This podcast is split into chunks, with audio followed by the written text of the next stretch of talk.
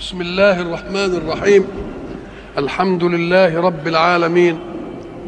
والصلاة والسلام على أشرف المرسلين وخاتم النبيين ورحمة الله للعالمين سيدنا محمد وعلى آله وصحبه أجمعين. وبعد فقد وقفنا في اللقاء السابق عند قول الله سبحانه أعوذ بالله من الشيطان الرجيم. ألا إن لله ما في السماوات والأرض ألا إن وعد الله حق ولكن أكثرهم لا يعلمون. وتكلمنا عن ألا أنها أداة تنبيه يستفتح بها الكلام المهم حتى تنبه السامع قبل أن يأتي نص الكلام فلا يفوته شيء منه. وتكررت في الآية ألا إن لله ما في السماوات إيه والأرض وألا إن وعد الله حق.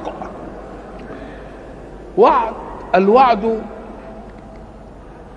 هو إن كان في خير فهو بشارة بخير يقع.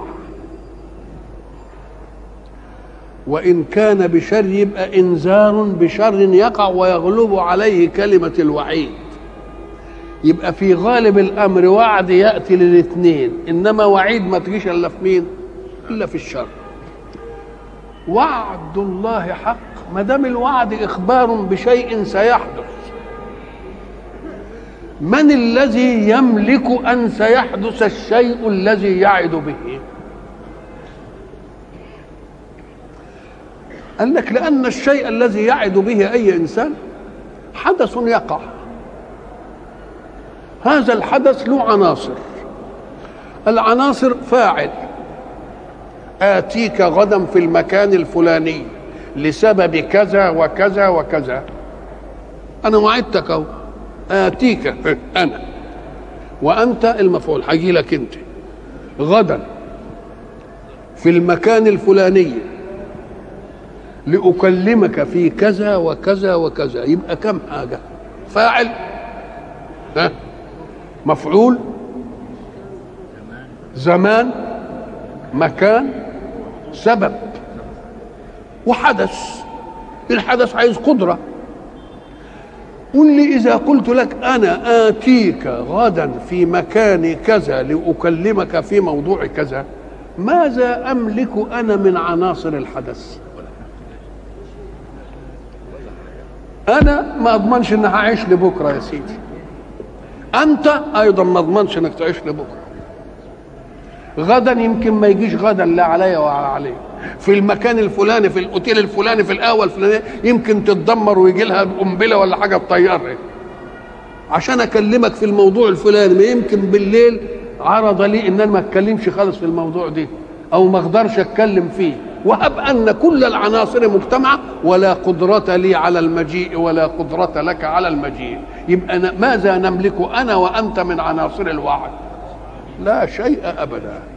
ولذلك يعلم الله خلقه الأدب في إعطاء الوعود. أنت ما تملكهاش ولا تقولن لشيء إني فاعل ذلك غدا إلا مقرونا بإيه؟ أن يشاء الله. لما تقول إن شاء الله يبقى إن ما حصلش ولا واحد من دي تبقى مش كذاب. يبقى اذا ربنا علمنا إيه؟ صيانة اخبارنا عن الكذب. وخلانا نتكلم في نطاق قدراتنا. وقدراتنا لا يوجد فيها عنصر من عناصر الإيه الحدث. لكن إذا قال الله ووعد يبقى ما فيش لا يخلف الميعاد. ليه؟ لأن العناصر كلها ما, ما تتأبش عليه. وما دام العناصر كلها ما تتأبش عليه يبقى اللي على الوعد يجي حق وثابت ولا لا؟ يبقى وعد وحق وإيه؟ وثابت. هب أنك أردت أن تبني بيت. وقلت للمهندس ابني لي بيت شفت كذا كذا المواد في كذا والمش عارف الكذا والكذا. وقال لك خلاص نعمله. وبعد ذلك عنده الفلوس وعنده كل حاجة ولا لقاش المواد. أو لقاش المواد المستوردة اللي تديك الحاجة الحلوة اللي أنت عايزها. الله. هو حكم في شيء هو ما إيه؟ ما يملكوش. لكن إذا قال الله فهو يملك كل شيء. ليه؟ لأن لله ما في السماوات وما في الأرض. نعم. ألا إن وعد الله ولكن أكثرهم لا يعلمون. ما يعلموش إيه؟ ما يعلموش إن وعد ربنا حق. الكافرين بيقول لك لا ده كان متى هذا الوعد؟ مش كده ولا لا؟ أو لا يعلمون أن الإنسان يجب أن لا يضع نفسه في موعد لأنه لا يملك عناصر. بل يرد كل العناصر إلى مين؟ إلى الله فيقول إلا أن إيه؟ أن يشاء الله. هو يحيي ويميت. الله. الحياة والموت دي أم قال لك لأن حركة الحياة والملك والملك والتاني ده فرع الأحياء يبقى حي. فهو مالك الأصل. يحيي إيه؟ ويموت. الأشياء اللي بتحدث عن عن عن الحي هو يملك نفس الحياة فيسلبها. يسلبها بإيه؟ بالموت. يبقى يبقى مالك للأشياء ومالك لأسباب الأشياء أيضا. وما دام مالك للأشياء وأسباب الشيء يبقى شيء لا لا لا يفوته شيء من وعد ولا إيه؟ ولا وعيد ومش بس هو يحيي ويميت كده وبعدين هو حيانا ونموت وبعدين نفلت منه لا واليه ترجعون. يبقى اللي ما يعمل اللي ما ياخدش منة الإحياء يبقى ياخد خوف الرجعة. خوف الإيه؟ الرجعة. يا أيها الناس يا أيها الناس إذا قيل يا أيها الناس يبقى خطاب للناس جميعا. وإذا قال يا أيها المؤمنون يبقى خطاب لمن آمن بالمنهج. عادة يخاطب أيها الناس بأصول العقائد. يا أيها الناس اتقوا ربكم آمنوا. لكن اللي يخاطب بالإيمان التكاليف. يا أيها الذين آمنوا كتب عليكم الإيه؟ الصيام. يا أيها الذين كتب عليكم القصاص في الإيه؟ في القتل. يبقى في الأحكام المخاطب بها مين؟ المؤمنين. إنما في أصول العقائد والإيمان الأعلى بالواحد الواجد الموجد يبقى ده للناس كلها إيه؟ للناس كلها. يا أيها الناس قد جاءتكم موعظة. مش جاءكم رسول بموعظة. كأن الموعظة تجسمت كده إيه؟ وبقى لها إيه؟ وبقى لها مجيء. هي اللي جاية الموعظة الكلام. كأنها هي اللي إيه؟ هي اللي جاية. كان يقول جاءكم الرسول بالإيه؟ بالموعظة. حب يدي للموعظة إيه؟ صورة الحركة يعني بتنغزنا لنفسها. قد جاءكم موعظة. إيه الموعظة؟ ما هي الموعظة؟ الموعظة هي الوصية بالخير وبالبعد عن الشر بلفظ مؤثر. يقول لك ده فلان ده واعظ إيه؟ واعظ كويس. الله. كويس يعني إيه؟ يعني بيقول كلامه بإيه؟ جميل مستميل بأسلوب جميل وإيه؟ ومستميل. كلام مؤثر. ليه؟ لأنك الموعوظ دائما أضعف من الوعظ.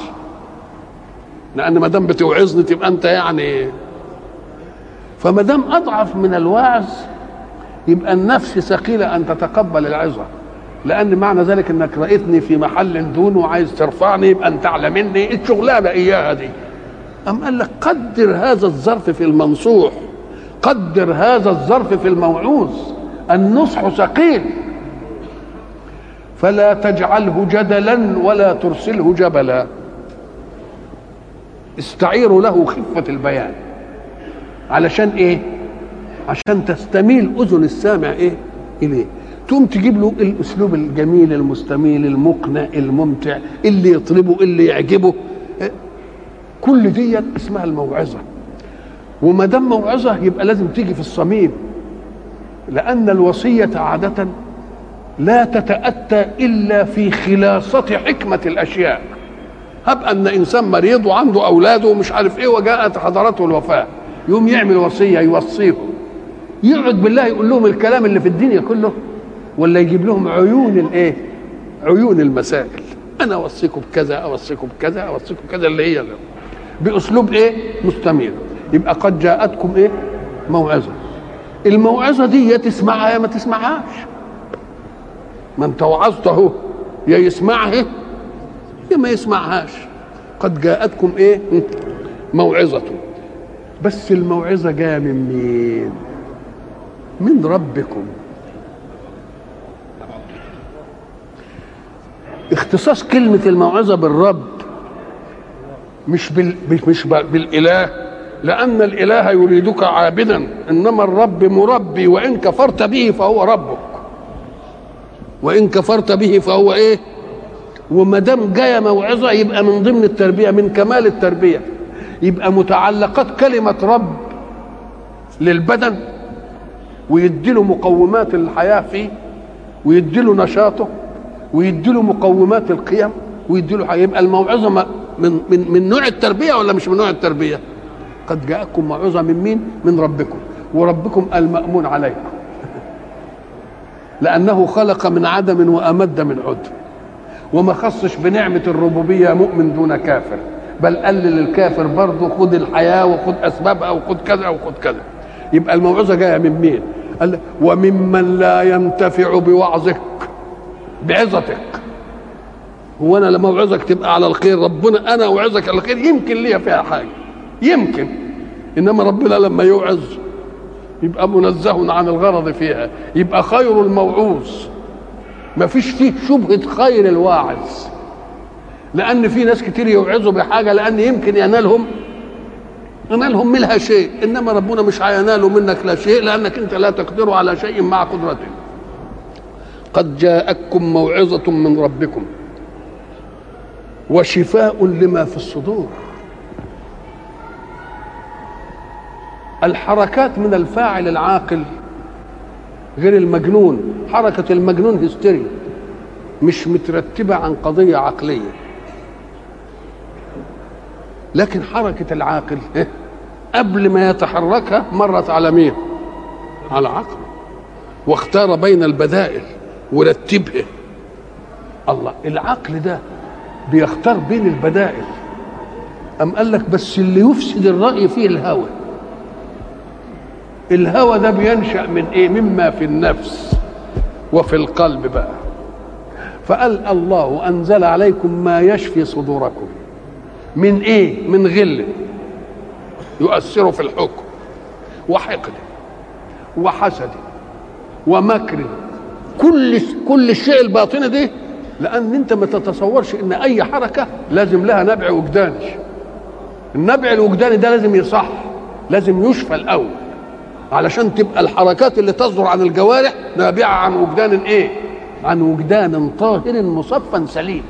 ما دام نبع عن وجدان طاهر مصفى سليم تبقى الحركة إيه؟ الحركة اللي تحدث تبقى حركة سليمة. وشفاء لما في إيه؟ لما في الصدور. ها؟ وهدى ورحمة. الله. كلمة شفاء جاية الأول. قال لك لأنك أنت عايز تهدي واحد إلى الطريق. لازم تطلع اللي في قلبه من الأشياء اللي تنافي هذا. وبعدين تهديه. طب إيه الفرق بين الحكاية دي والرحمة؟ قال لك الرحمة هي باتباعها لا تقع في في الداء. ولكن الشفاء يرفع الداء الذي وقعت فيه. يبقى في حاجتين اتنين شفاء وننزل من القرآن ما هو إيه؟ شفاء ورحمة. شفاء لمن وقع عنده الداء نشفيه منه. نطلع الداء ده منه. طب ورحمة؟ نخليه يسلك سلوك ما يجيلوش الداء. ما يجيلوش الداء. يبقى إحنا عندنا دلوقتي ظواهر السلوكات نقول عليها موعظة. بس نشفي إيه؟ ما في الصدور. ليه؟ قال لك لأن في أشياء تعالج ظواهرها. صحيح الظواهر تمتنع. لكن المنابع اللي نشأ عنها الظواهر لسه موجودة. زي الرجل اللي يلاقي مثلا بثور أو حبوب على جلد الطفل. يقوم يجي يداول إيه؟ الحبوب دي بشوية مراحل تبلطها كده وتخليها مش عارف إيه. إنما الأولى إنك أنت تنظر تشوف الحبوب دي جت منين. إيه؟ الحبوب دي جت إيه؟ نقوم نشفي السبب وبعدين نشفي الظاهر. الظواهر اللي حدثت دي نشفيه. إنما نشفي مين؟ لأنك لما تعمل الظواهر دي مش بيحصل يدويها وتبلط وبعدين تطلع تاني؟ تطلع تاني. يبقى معناها إيه؟ إنك أنت اديت الظاهر ولا شفتش النبع اللي بتصدر عنه هذه الداءات. النبع اللي بتصدر عنه الداءات هو شفاء الصدور. كل حركة لها نبع من مواجيد الناس. فما دام توضب دي وتشفيها لازم تطلع ال... ولذلك تجد طبيب مثلا الماهر ساعة ما يشوف الظاهرة قبل ما يشوف الظاهرة يشوف إيه؟ أسباب الظاهرة. يقوم يجي على سبب الظاهرة ويعالجه. وبعدين يجي للظاهرة دي اللي عملت بثور واللي عملت مش عارف إيه يبتدي إيه؟ يعالج ولذلك لما تيجي لل... لل... للقرآن في سيدنا مثلا أيوب في بلاء أيوب قال له إيه؟ اركض برجلك. اركض. يعني اضرب البتاع برجلك هتطلع لك ميه هذا مغتسل بارد وشراب. مغتسل بارد ليزيل الأشياء الإيه؟ الظهر. وشراب عشان يجي للايه يجي للداء نفسه من الايه الأصل. قد جاءتكم موعظة من ربكم وهو مأمون. إله ورب. وشفاء لما في الصدور. حتى تكون المواجيد اللي تصدر عنها الأفعال مواجيد سليمة مواجيد مستقيمة ما فيهاش خلل. وهدى. إلى الطريق الموصل للغاية الحق ورحمة بحيث إن اتبعتها لا يحصل لك داء.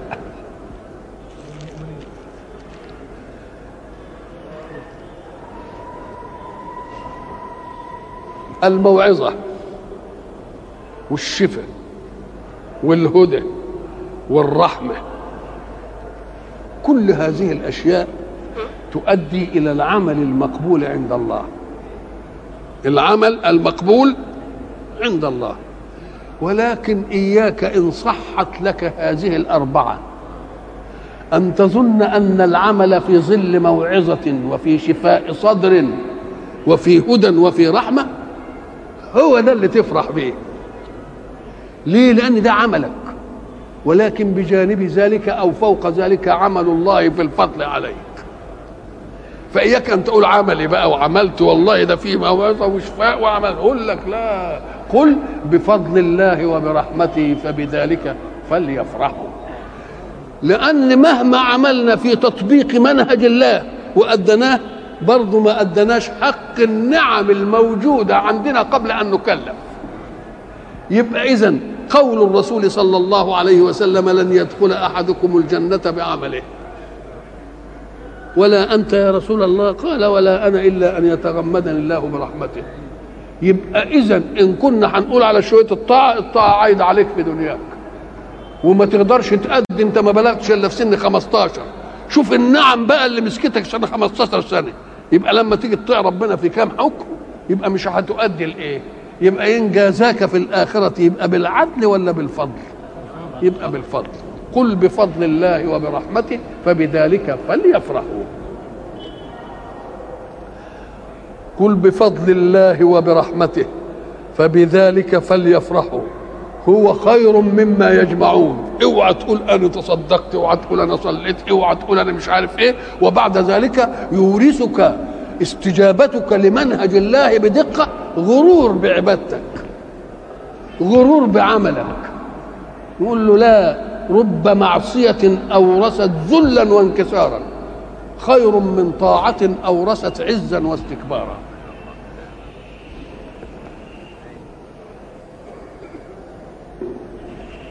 قل أرأيتم ما أنزل الله لكم من رزق فجعلتم منه حراما وحلالا؟ قل آه الله أذن لكم أم على الله تفترون؟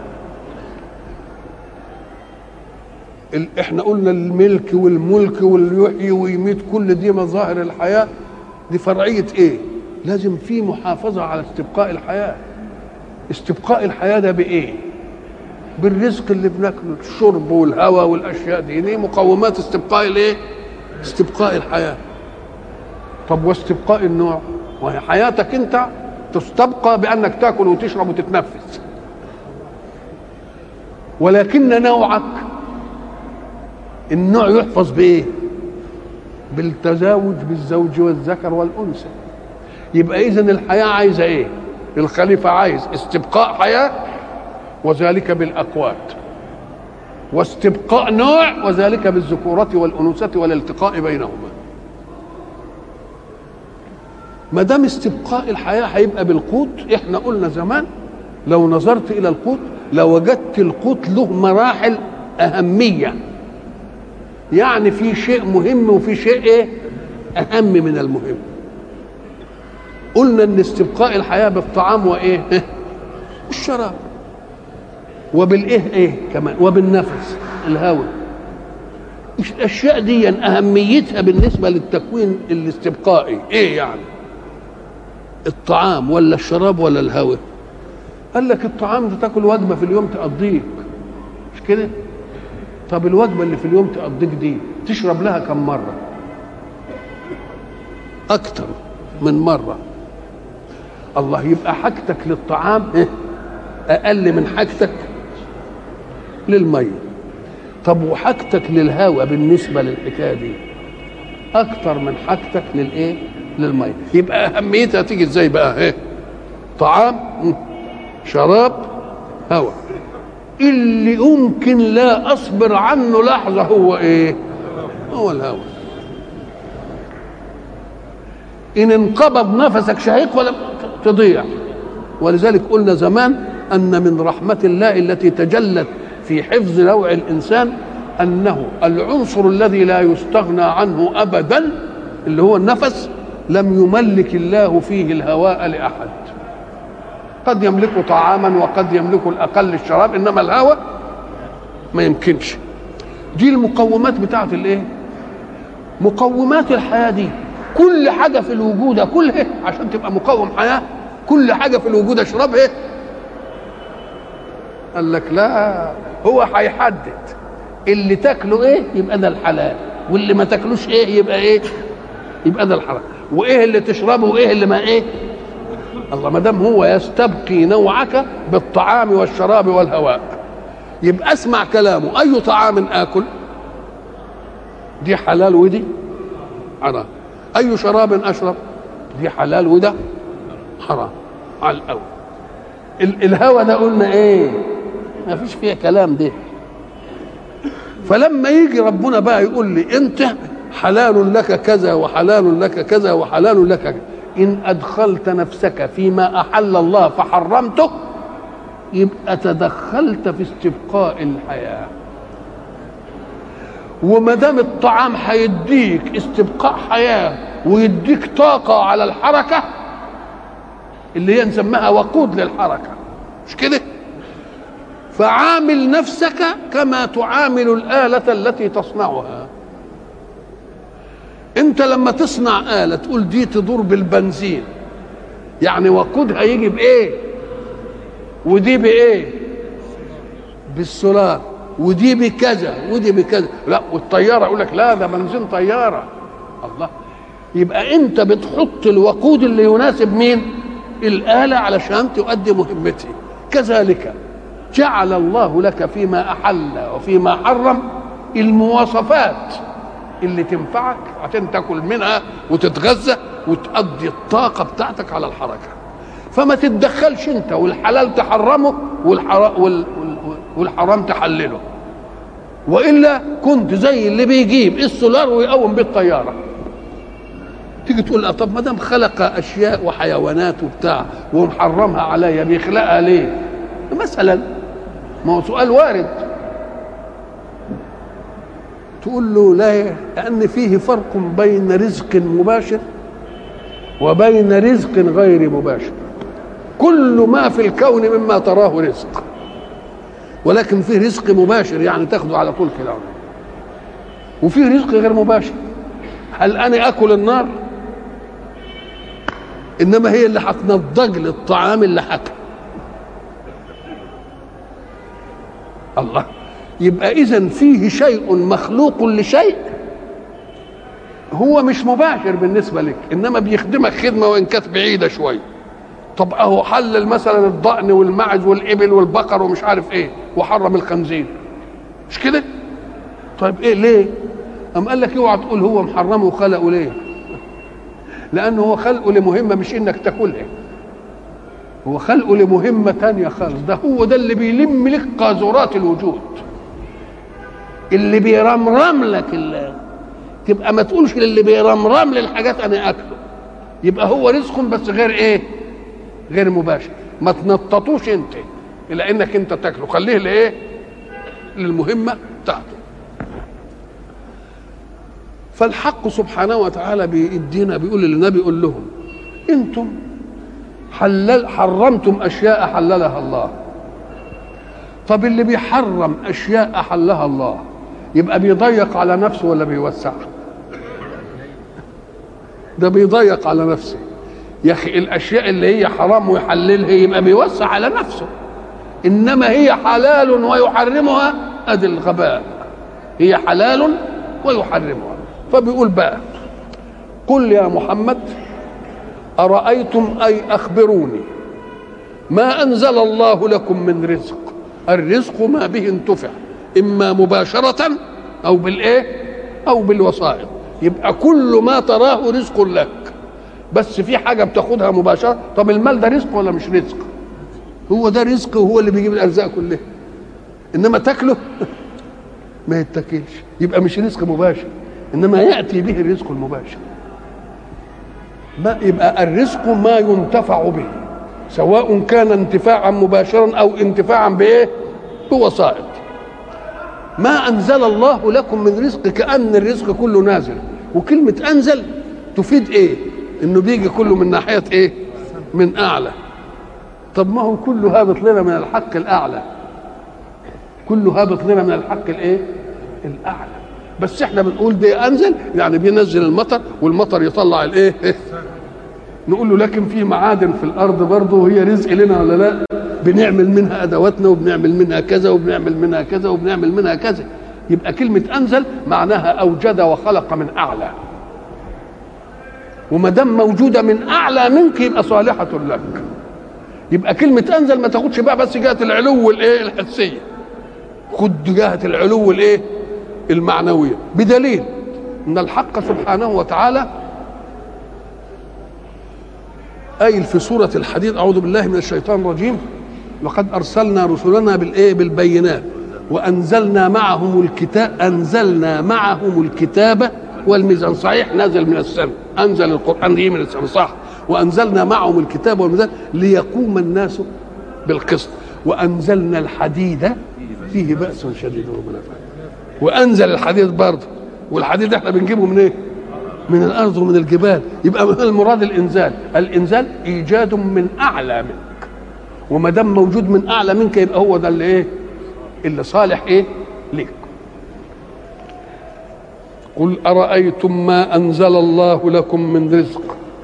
الله أنزل وبين الحلال والحرام أنتوا ادخلتوا انوفكم في الحلال والحرام فجعلتم منه حراما وحلالا. إنتوا اللي جعلتوا. ما تخلوا الجعل لمن خلق اللي عارف مصلحتك فين؟ قل الله أذن لكم. يعني اداكوا تفويض كده بانكم تشوفوا إيه الحلال وإيه الحرام. أم على الله تفترون. أنتم فيها وجاب كتة الحلال والحرام أنتم بتحللوا بتحرموا الحلال. علشان يبين مرتبة القبح لأنه ولو لو لو قال ان كنتم بتحللوا الحرام يبقى إنما شوف الغباء بقى. بيضيق إيه؟ ويضيق على نفسه. ويشير الحق سبحانه وتعالى في إجمال هذه الآية. فجعلتم منه حراما وحلالا في آيات أخرى في قوله سبحانه شرحناها ما جعل الله من بحيرة ولا سائبة ولا وصيلة ولا حام إما ما دام ربنا ما جعلهاش يبقى مين اللي جعلها؟ إيه إنتوا. جعلوها إيه؟ ما جعل الله من بحيرة. طب ده هي موجودة. قال ما جعلها حراما. ما جعل الله كذا وكذا وكذا. إيه؟ أنتوا اللي حرمتوها. ما جعل الله من بحيرة. البحيرة الناقة.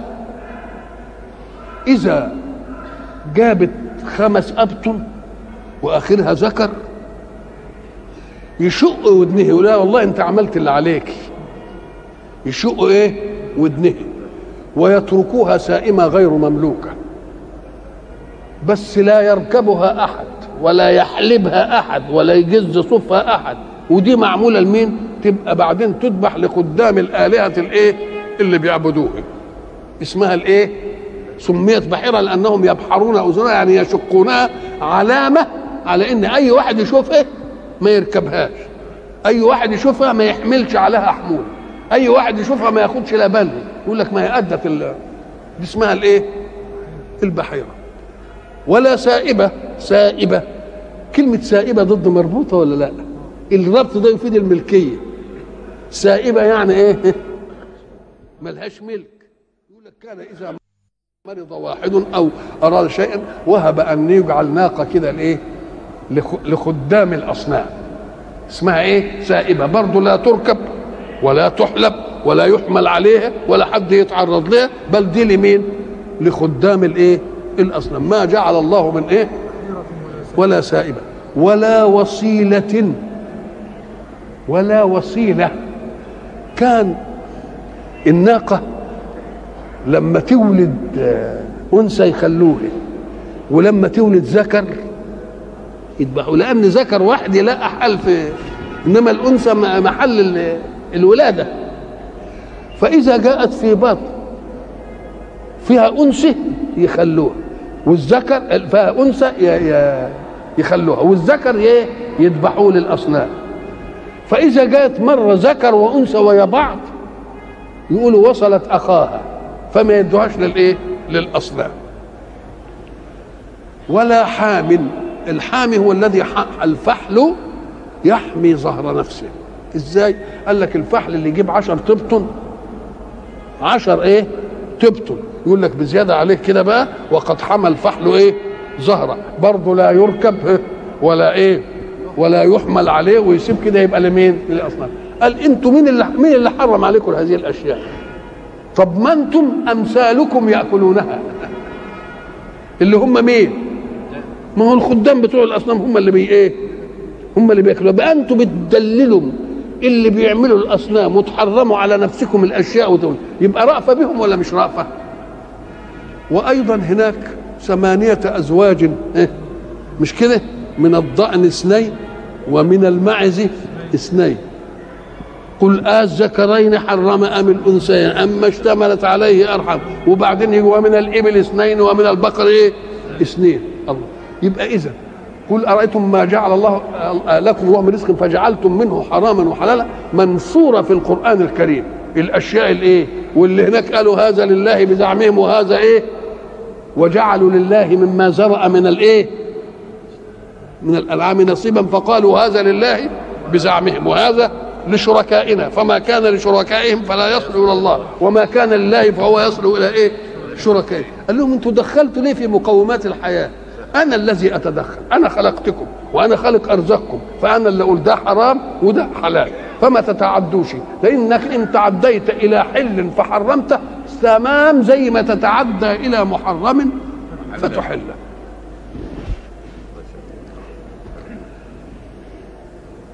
قل أرأيتم ما أنزل الله لكم من رزق فجعلتم أنتم منه حراما وحلالا. قل الله أذن لكم أم على الله تفترون؟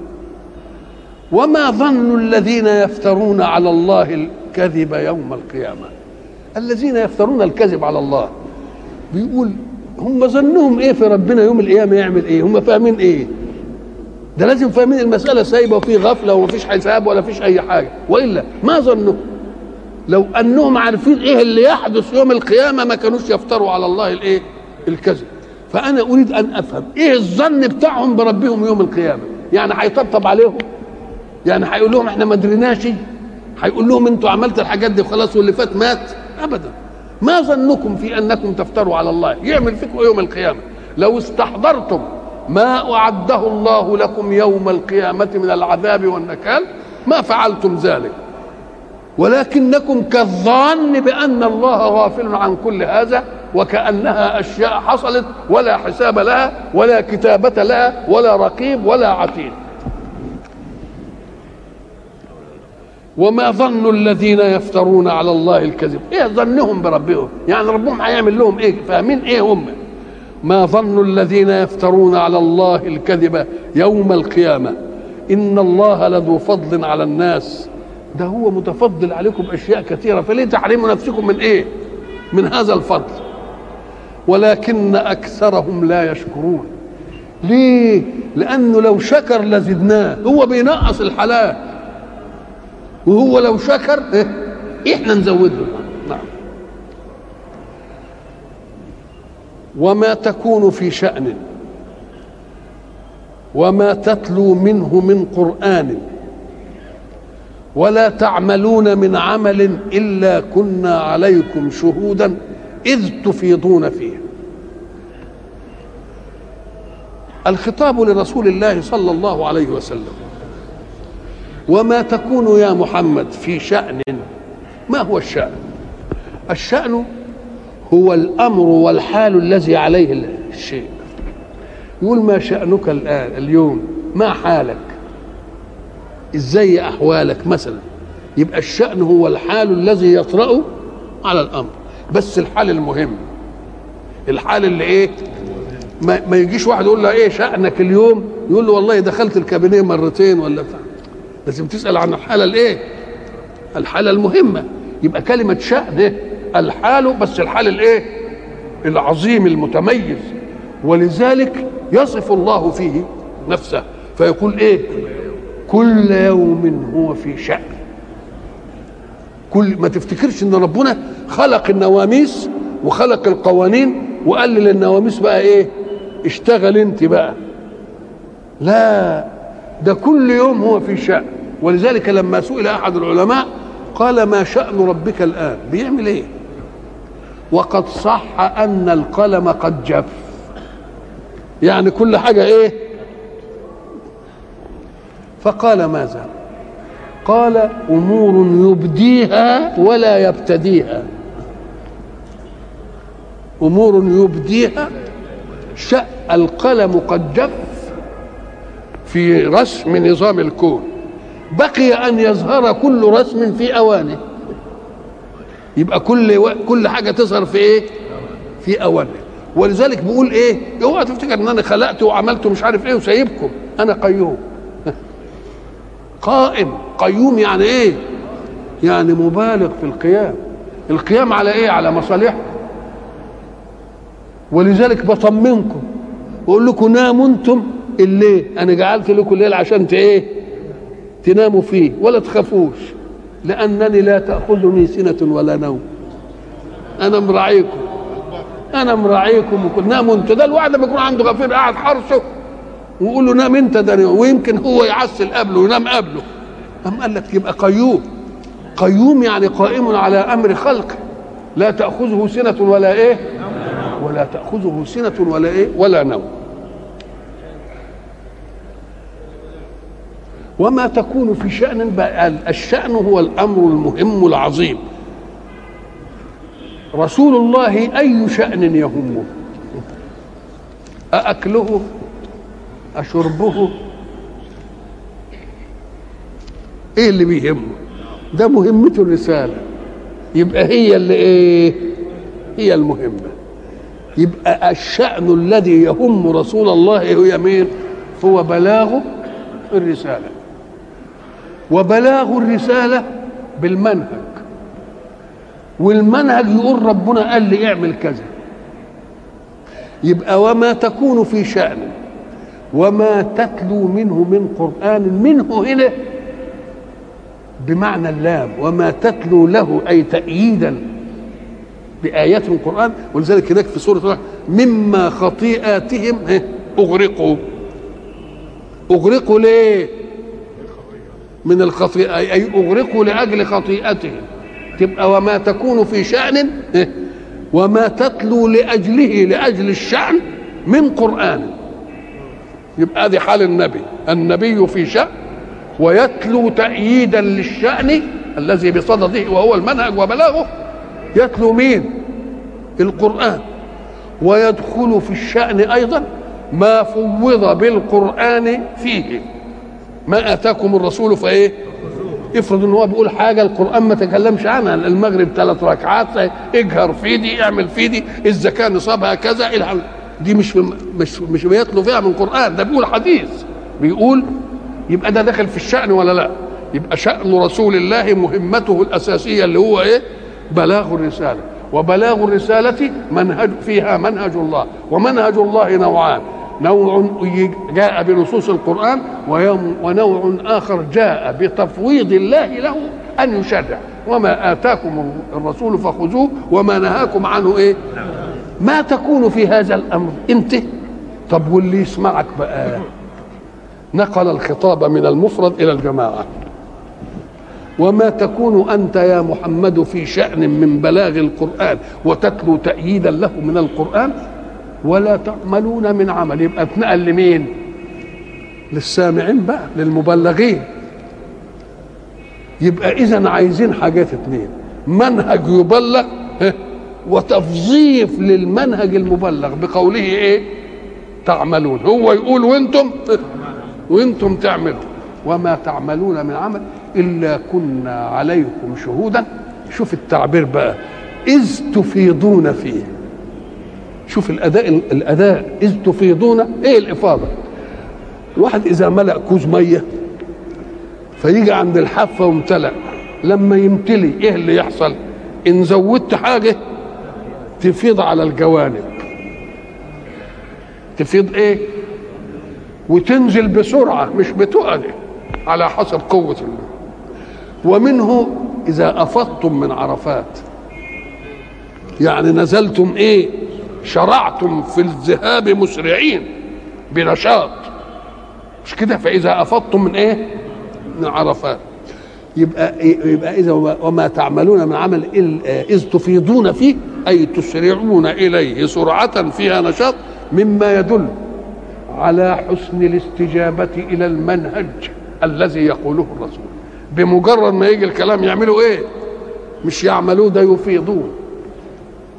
يفيضون يعني يقبلوا عليه بإيه؟ بسرعة. طيب كلمة عمل غير كلمة فعل. العمل هو مطلق الحدث من أي جارحة. فنظرة العين عمل وسماع الأذن وقول اللسان عمل وبطش اليد وسعي الرجل عمل. ده اسمه إيه؟ عمل. لكن الفعل هو عمل ما دون اللسان. يبقى العمل هينقسم قسمين فعل وقول. ولذلك يقول ربنا لما تقولون تفعلون. يبقى القول شيء والفعل وكلاهما كلهما عمل. يبقى وما تعملون من عمل شامل إيه؟ القول وشامل إيه؟ وشامل الفعل. وشامل إيه كمان؟ قال لك قد يكون الأمر الذي دفع إلى القول أو العمل مكنون في الصدر. هوى. قال لك العمل يبقى ظاهر. لكن الثاني مستور. إنما الأعمال بالنيات باللي داخل هنا فبقول لك أهو ربنا بقى سبحانه وتعالى إن كان الخلق يعلمون الظاهر ده من القول والفعل أنا بعرف الإيه؟ اللي ده اللي ما يعرفوش الخلق. ولا تعملون من عمل إلا كنا عليكم شهودا إذ تفيضون فيه. وتنبهوا وما يعزب عن ربك من مثقال ذرة في الأرض ولا في السماء ولا أصغر من ذلك ولا أكبر إلا في كتاب مبين. الله. يبقى بيقول أنتوا بتعملوا أعمال وهتفيضوا فيها وربنا عارفه لكن تنبهوا إلى شيء أن الدقائق أيضا إيه؟ معلومة لله ومعلومة لله ومكتوبة في كتاب. يبقى ما فيش واحد إيه يحاول إنه يختلس حركة قلب يختلس حركة ضمير كلها إيه وما يعزب أي ما يغيب. وإلى لقاء آخر إن شاء الله.